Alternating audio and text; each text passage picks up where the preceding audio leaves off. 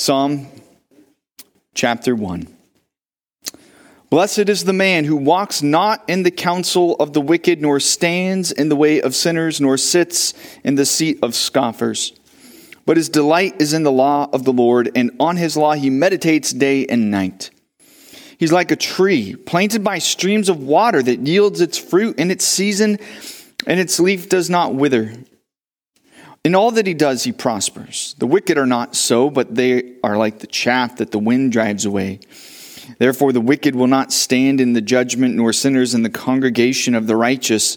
For the Lord knows the way of the righteous, but the way of the wicked will perish. This is the word of the Lord. You may be seated. Father, since our salvation rests on our understanding, believing, and obeying your word, I pray that you would grant us faith this morning to do just that. That in these moments your word would come to life in our very hearts, we ask in Jesus' name. Amen. Well, it has been said that you are essentially an amalgamation of the seven people that you hang around the most. Which for me, I hang around four younger girls, a cat, and a dog. Which some of you say explains a little bit. But there is some truth in that, isn't there? the people that you hang around the most, they rub off on you so that you become more like those you are around. I recall when I was in the workplace, there was three gentlemen I worked with in a close office. They were in, in and out, in and out. And a couple of them just were very negative, very critical. They were always fault finding in others. And the, every conversation turned into a griping fest, if you will.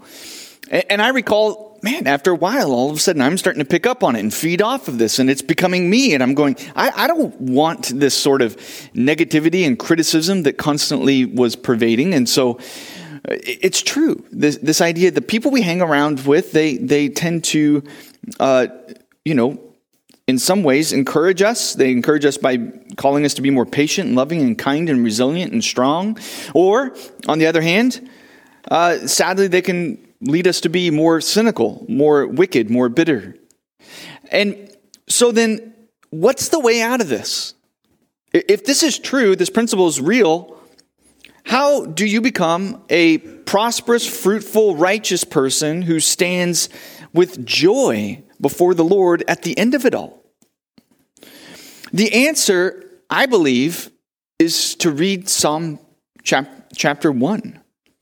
That if you're like me and you're, you're stuck around those who might drag you down, it, the, the real answer is you need to start hanging around a different person. That you need to hang around with someone new and spend time with a righteous, blessed man, the man that this psalm is talking about.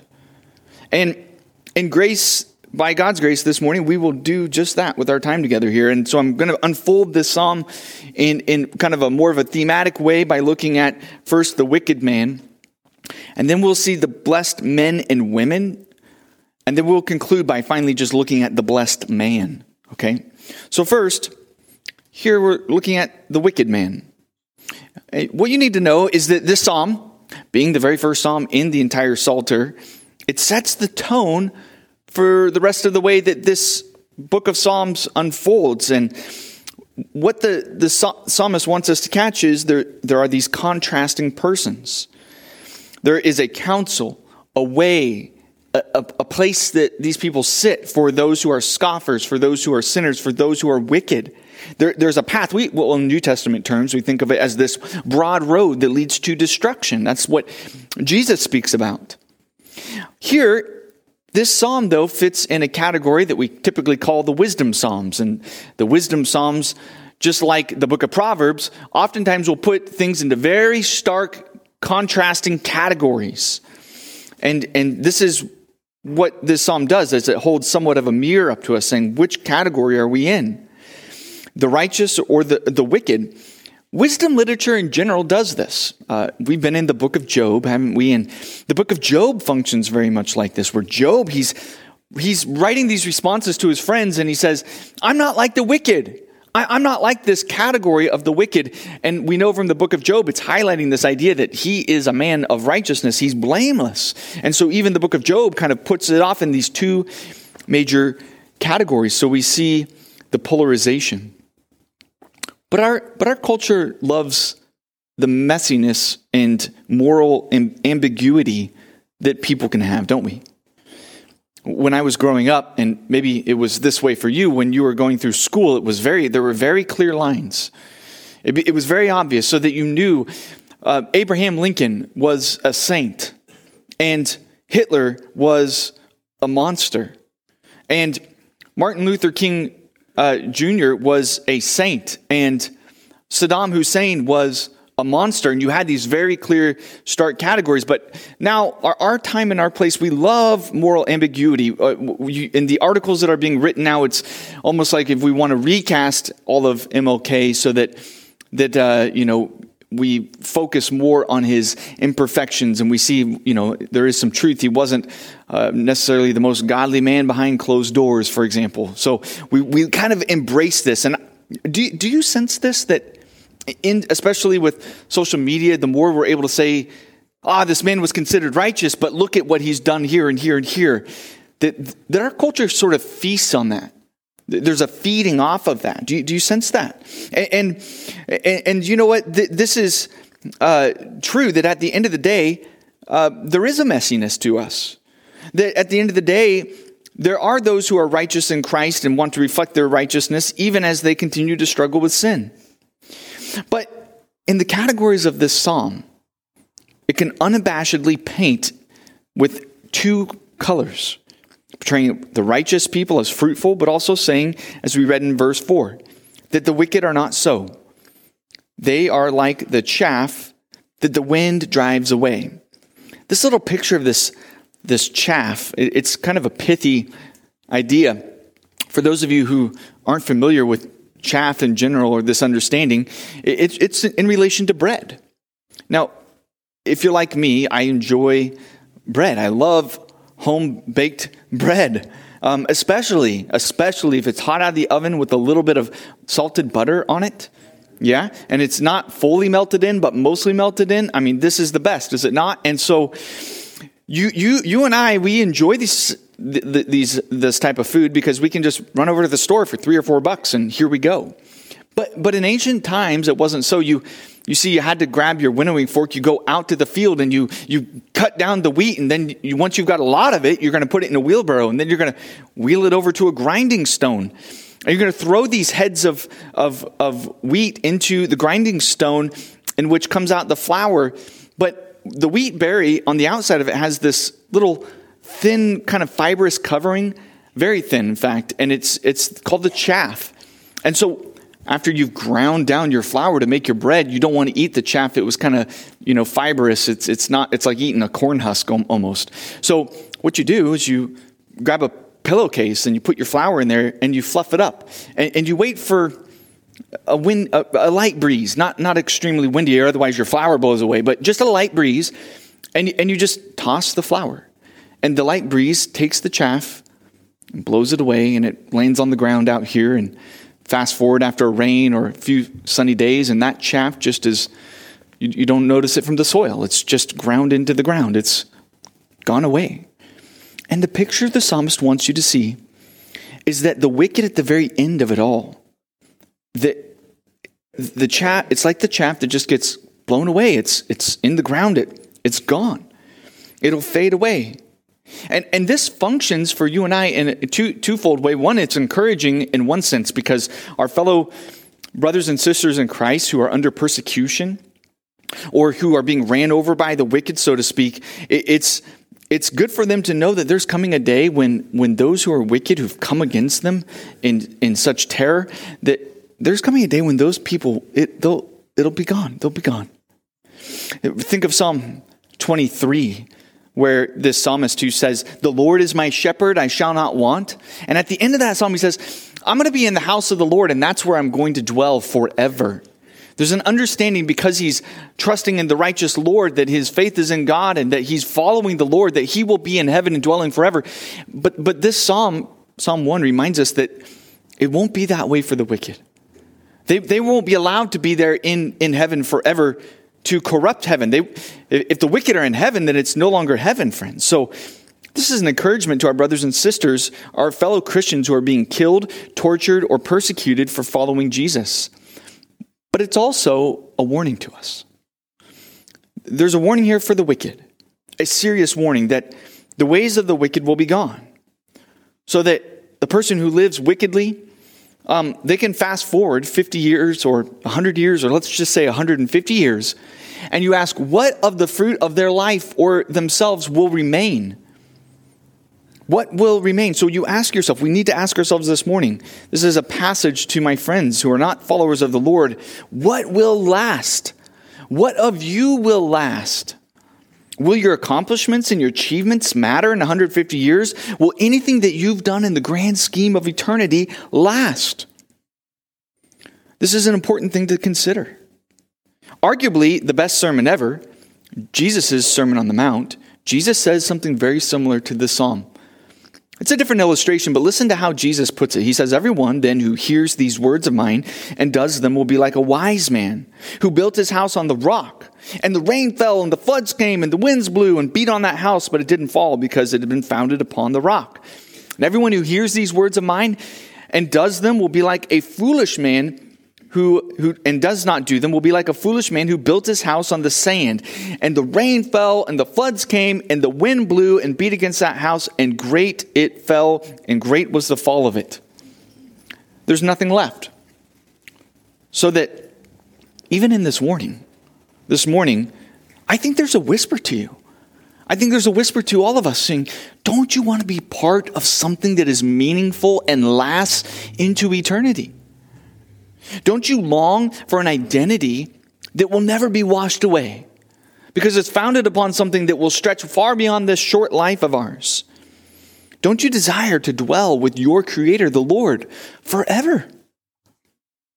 I mean, rather than building your life upon something that just is sinking sand, or as Psalm 1 says, is just chaff and it's poof, it's gone. No, friends, consider this. Consider this. Look at verse 5 verse 5, where it says, Therefore the wicked will not stand in the judgment, nor sinners in the congregation of the righteous. They cannot stand because they are done away with, they won't remain. And, and here in this psalm, it's clear that there are some remain. There are some who will be there. They're pictured to go through the judgment. In other words, the judgment, they've gone through it, but in the very end, they're, they're sitting there standing. Who are they? I think that these are the, the blessed men and by implication, the blessed women of this psalm, who this psalm's speaking of. And so we're turning now to the blessed men and women. So first, I want to note the obvious, something that's obvious here. The blessed man or happy man is the man who, in contrast, doesn't walk with the way of sinners, doesn't go down that broad road. And we see what he is not like uh, here in this psalm. But more important to us this morning is to reflect on what this blessed man is like, positively, what he does. Look at verse 2. His delight is in the law of the Lord, and on his law he meditates day and night. You see that word here, meditating? I think there's a, a, a form of meditation that our culture has really had imposed on it, and it's a it, it, it, does have some merit. It comes from, I think, Eastern religions that talk about uh, this idea that we're to empty our empty our minds, clear our thoughts. And now, if you're like me, I, I often say, man, I'm thinking these, what I call ants. They're automatic negative thoughts. Have you ever heard of that? And so I tell myself, I got to squash the ants. So, in other words, get rid of the automatic negative thinking. And, and so th- this is good. And part of me wants to just, okay, I'll just stop thinking altogether. I'll clear my mind completely of these things. But if you've noticed when you do this sort of thing, our minds are vacuums. So the moment you put something out, something else comes in. I, I say, I'm not going to think about this, so I start thinking about that. And then I say, I'm not going to think about that, and then I start thinking about this. There's something about us that's wired that we must dwell, meditate, and think upon something. Uh, it's actually very difficult to say, I'm just not going to think about anything, because the moment you start thinking about nothing, you're thinking about the fact that you're trying to think about nothing. And, and, and the reality is, the way God has wired our minds is that if you pull something out, something else must come in. And what this psalm is saying is what must swoop into that vacuum is the good news of God's scripture. His word must come in. We have to replace our negative thinking with something that is good and true. And so often I will tell myself, this don't, even if there's something negative, I'm telling myself, put this aside and begin to dwell on the good things I know from scripture that are true and right. Because I might say, I'm not sure about this, I'm not sure. Okay, where am I sure? What do I know for sure at the very end of it all? And, th- and this meditating here is to intentionally chew on. Um, it's to think on, to reflect, to ponder, to embrace, to dwell on the word of the Lord. Recall at the, the, the time that the psalmist wrote this, that the law you know, we read this uh, here, and you know, but his delight is on the law of the Lord, and we kind of put this in, in well, to be frank, negative terms. We think, oh, this poor guy has to sit there and get, you know, like the uh, the moral rules and laws, and he's just sitting there re- reading upon it. But remember, the law in the psalmist's time was to uh, uh, was a way of saying the entire Scripture. Um, it's a way of trying to say all of Scripture, which you know brings us from creation to to the fall, to the promises of the Lord, to, yes, of course, the, the moral code and, and, ethics, of course. But it's all bound up in this whole story of redemptive sweep of history that, that, that the psalmist is reflecting on. And uh, we could picture someone like King David who wrote many of the Psalms. And, and picture King David the king had a, an edict that he was to grab a copy of the law, in other words, all of Scripture at that point, and he was to make his own copy that he would write out by hand. And this forced him to, to meditate upon it. So he begins at the beginning Genesis 1 1. In the beginning, so he reads in the beginning, in the beginning. God created the heavens and the earth. God created the heavens and the earth. And then he begins to stop. Wait a sec. Let me think about this. I mean, everything I see was formed by the hand of the Lord from the stars, those, the sun that's so far away.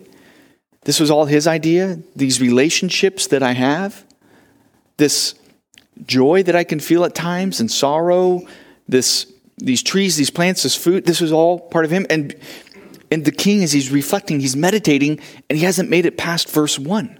And you could picture as he's going line by line doing this, what, what a good work it was for him to, it, to let God's reality and truth sink into the very core of who he is. So you begin to reflect. You ask questions. You ponder as you read through, asking, how does this click together with what I understand and what I'm seeing day to day? I was having a conversation with someone out on the porch here last week. Uh, they don't go to our church, but they w- wanted to engage and, and understand. So they said, Hey, Thomas, help me understand here. So, you Christians, you celebrate um, Easter, and you're celebrating it on this pagan holiday, right? Isn't that what you're doing? Did, did the did the Christians early on decide that they wanted to celebrate this this uh, pagan feast? And I said, well, no, no, friend, you have to understand. Much more is going on here. I said, who created the the lunar calendar that the pagan holidays are often based off of? they said, well, God. Okay, and who was it who instituted at a very particular time for very particular people this idea of the Passover feast in which it was celebrated? Well, that was God's idea. And when did he say to celebrate it? Well, it was the 15th month in the month of Nisan. I'm not talking about cars, I'm talking about the, the, the Jewish calendar. And you, you understand that, that this whole lunar calendar, it was bound up with something that the pagans had also said, hey, we're going to latch ourselves onto it so that the Passover occurred when one of the Egyptian gods was supposed to be most powerful and present. And Yahweh says, let me do it right now to reveal that I am the most powerful, true, supreme God, that I rule over all these false gods that do not really exist. And so commands them to put the blood over the doorposts so that the blood would cover those who in faith did this and they wouldn't die. And you do understand that Jesus, thousands of years later, is purposely coming in so that his blood would fall in the same month to connect us with the salvation that was given to the Hebrews, so that you and I would picture and get the picture and connection that during this time, his blood covers us and saves us. It was all on purpose. But, friends, you don't get that you don't begin to connect these dots without meditating, without asking questions. Grab a fellow Christian, grab a pastor and say, I'm trying to piece these things together. Help me understand how this all works together and clicks together, because it does. And then begin to see that not only are you to build in an understanding as you meditate upon Scripture, but actually something deeper down is going on inside of you. There's an understanding that, that Scripture works in a particular way, but there's a reason why we also want to meditate upon it. It is so that we grow. Look at verse 3. He, this blessed man, he is like a tree planted by streams of water that yields its fruit in its season, and its leaf does not wither, and all that he does, he prospers. So, if the Word of God is to be in us so it causes us to grow, and it's supposed to be like this tree, I was reflecting upon an article I read a while back about trees, and in particular, the, the trees in Joshua uh, Tree National Park.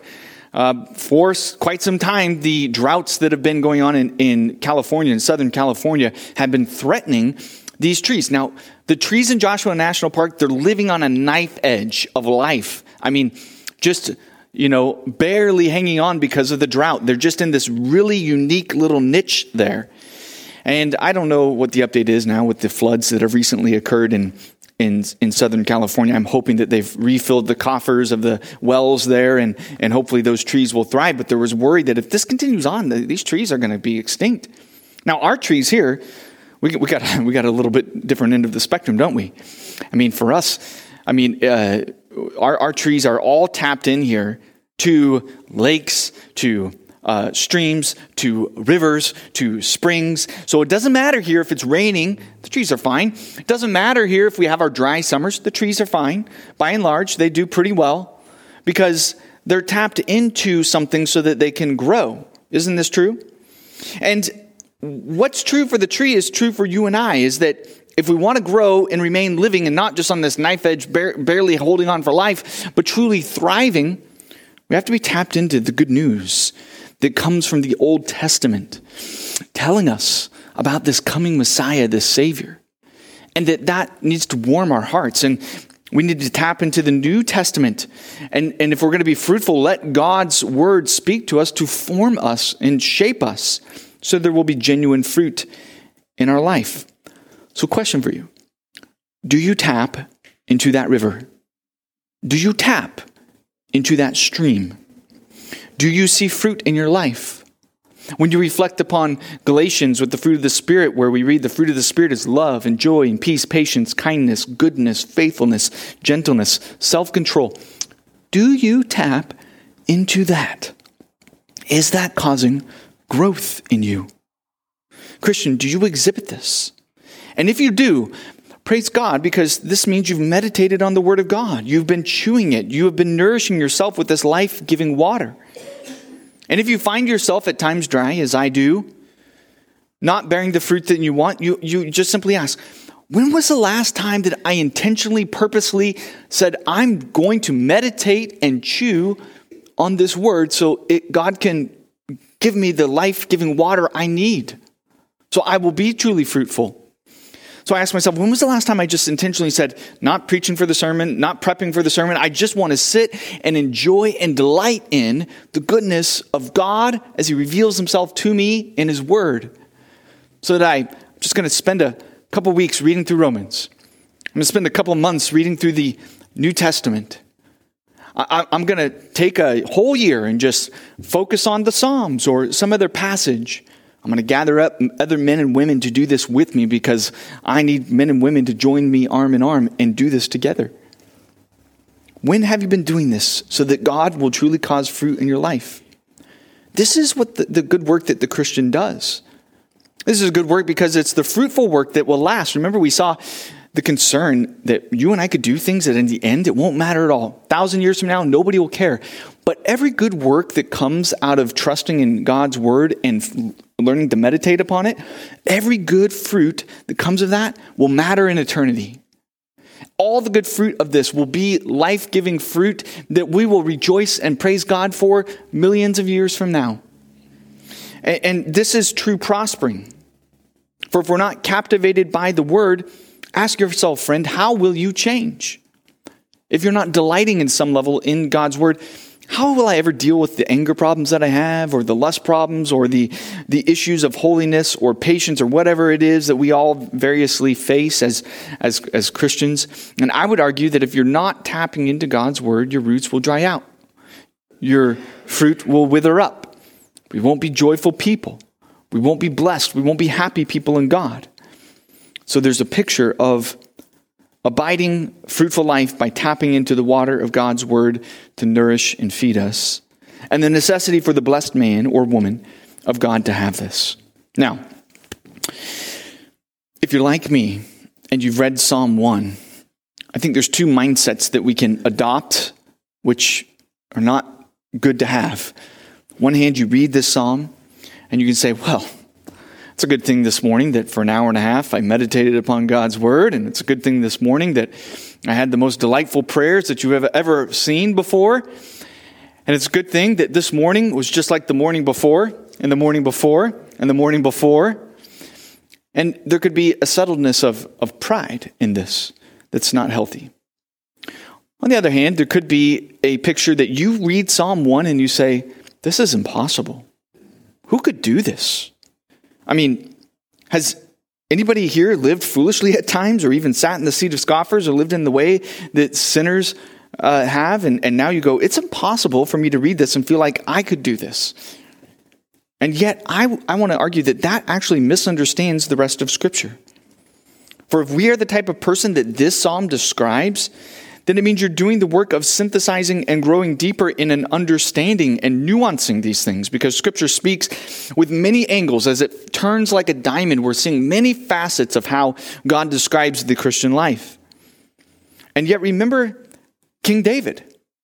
Is King David, I mean, isn't he a man after God's own heart?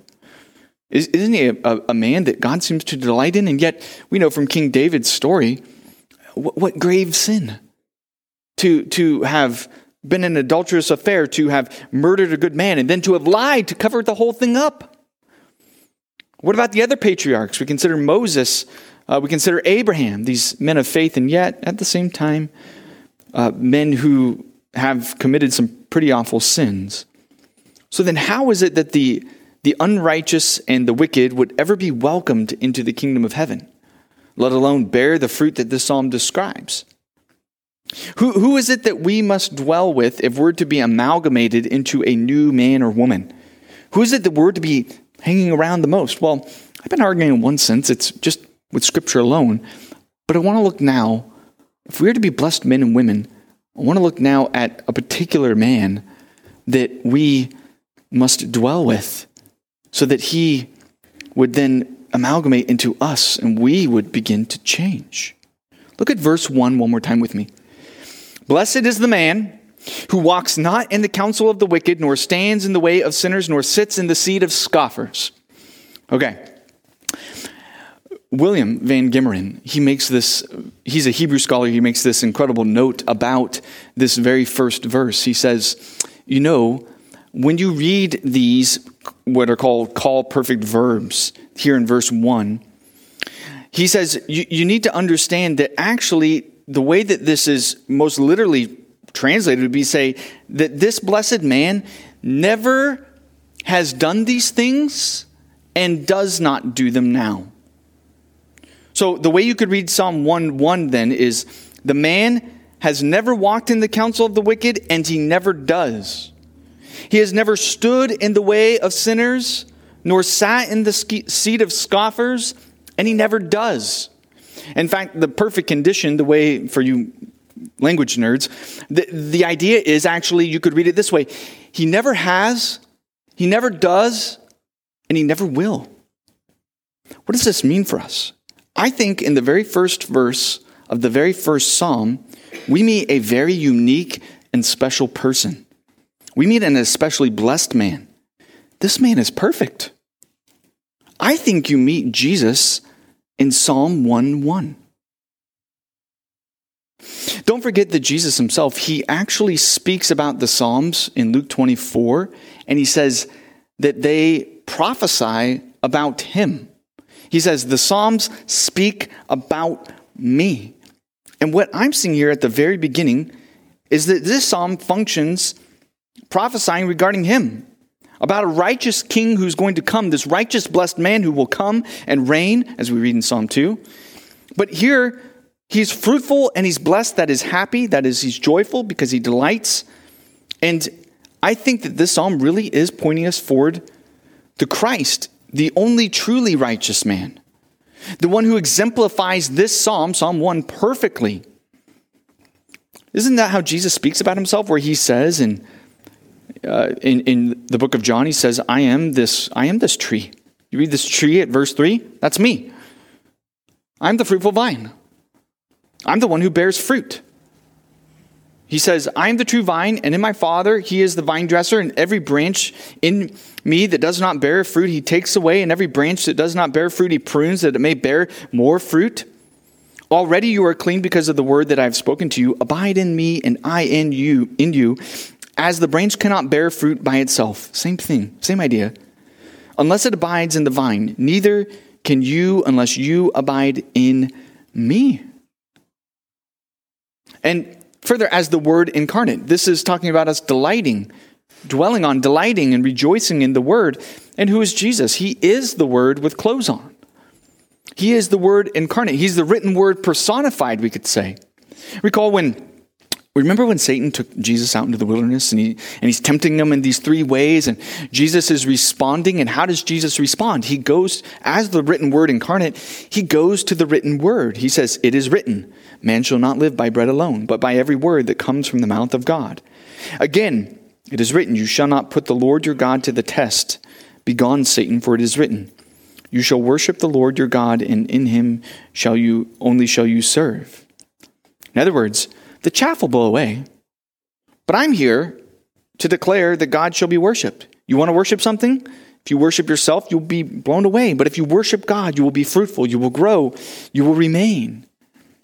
You will be the blessed man of Psalm 1. Blessed prosperity is for those who delight in the word of the Lord and live in his ways.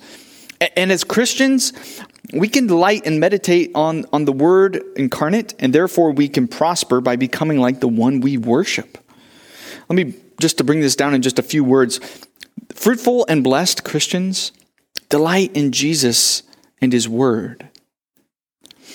I, I, I, opened up saying that you become this morning like the seven people that you hang around the most. You become amalgamated. You sort of become like them.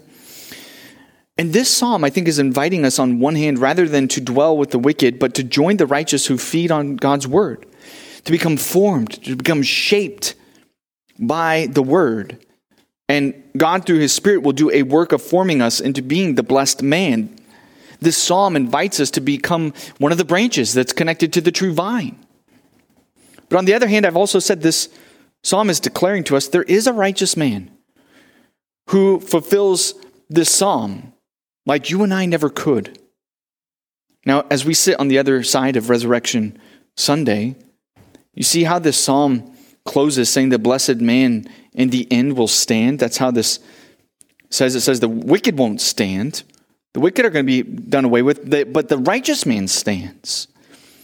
And this brings to mind on the other side of Resurrection Sunday, this is the Lamb who is standing as those slain. That's what the book of Revelation tells us which means this man, Jesus Christ, he went through the judgment, and as he goes through the judgment, you can see he's been judged because it's as though he's been slain, he's been crucified. But he stands. He still stands because he is the righteous Holy One. And so this morning, a reminder and a call to you to rejoice in this truth, to believe in this truth. And so, a call to you this morning also to meditate, even this morning, on the Word Meditate this morning. Fill your mind with Christ, who is the Word. Meditate so that it's not just a 15 minute exercise, but as this psalm says, it's day and night. In other words, this is a meditating that's going on throughout the day as you rejoice. Meditate on the gospel, seeing that Christ is the vine and you are the branch, and as much as you meditate, you too will be a fruitful, fruit bearing tree, a blessed man or woman. Would you pray with me? Father, we do pray that your word would shape us, that you will form us into your image. And Lord, I pray that for those of us who struggle to delight, uh, in the Word. I, I, I, pray specifically for them that they that your word will bring joy. That when we read it, there will be those moments where the light bulbs go off, but more that more so that our heart sings because of what we read and believe. So we ask that you would do this power in us by your Spirit. In Jesus' name, amen.